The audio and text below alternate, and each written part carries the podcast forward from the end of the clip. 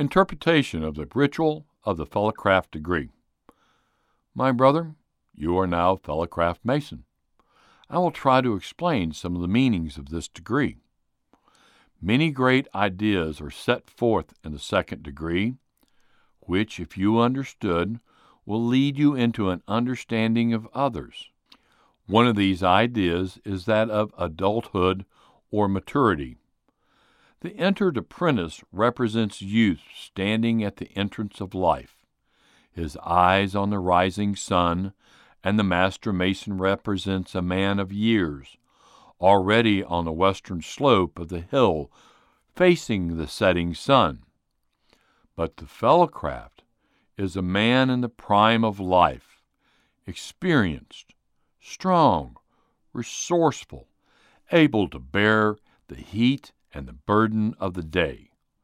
As a fellow craft representing manhood in the middle years of life, you should apply your knowledge to the discharge of your respective duties to God, your neighbor, your country, and yourself.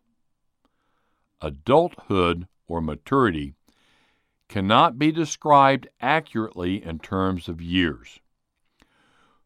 When he experiences adulthood, a man discovers that the mere fact that he is 30 or 60 years of age has very little to do with it. Adulthood is a condition or state of life charged with many duties. The man in his middle years carries great responsibilities. His family depends on him for support. The burden of business rests upon his shoulders. Science and the arts are sustained by his skill and experience. And the destiny of the state is entrusted to his keeping. It is said that in the building of the temple, King Solomon employed 80,000 fellowcrafts, or hewers, on the mountains and in the quarries. This description is suggestive, for it is by men in the fellowcraft period of life that the hewing is done on the mountains or in the quarries of life. And it is not their responsibilities for toil alone that test the mettle and their natures. They live in a period of disillusionment. Youth is enthusiastic, carefree, filled with high hopes. Old age is mellowed by the many battles of life behind it. Young men see visions. Old men dream dreams. The fellowcraft walks in the full, uncolored light of noon. Everything stands rigidly before him in its most inflexible reality. If he has been lifted up by boyish illusions as to the ease of life and the sufficiency of his strength, those illusions have now evaporated in the heat of the day. After a few more years, he will become mellow and resigned. But at high noon, that time has not yet come. It is for him to bend his back and bear the load. The second degree emphasizes that the fellow craft must so equip himself that he will prove equal to the task which life will lay upon him he must gain experience from contact with the realities of life.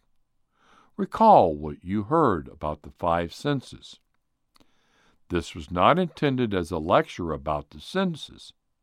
It was symbolic and represents how a man learns through immediate experience by seeing, feeling, tasting, hearing, and smelling.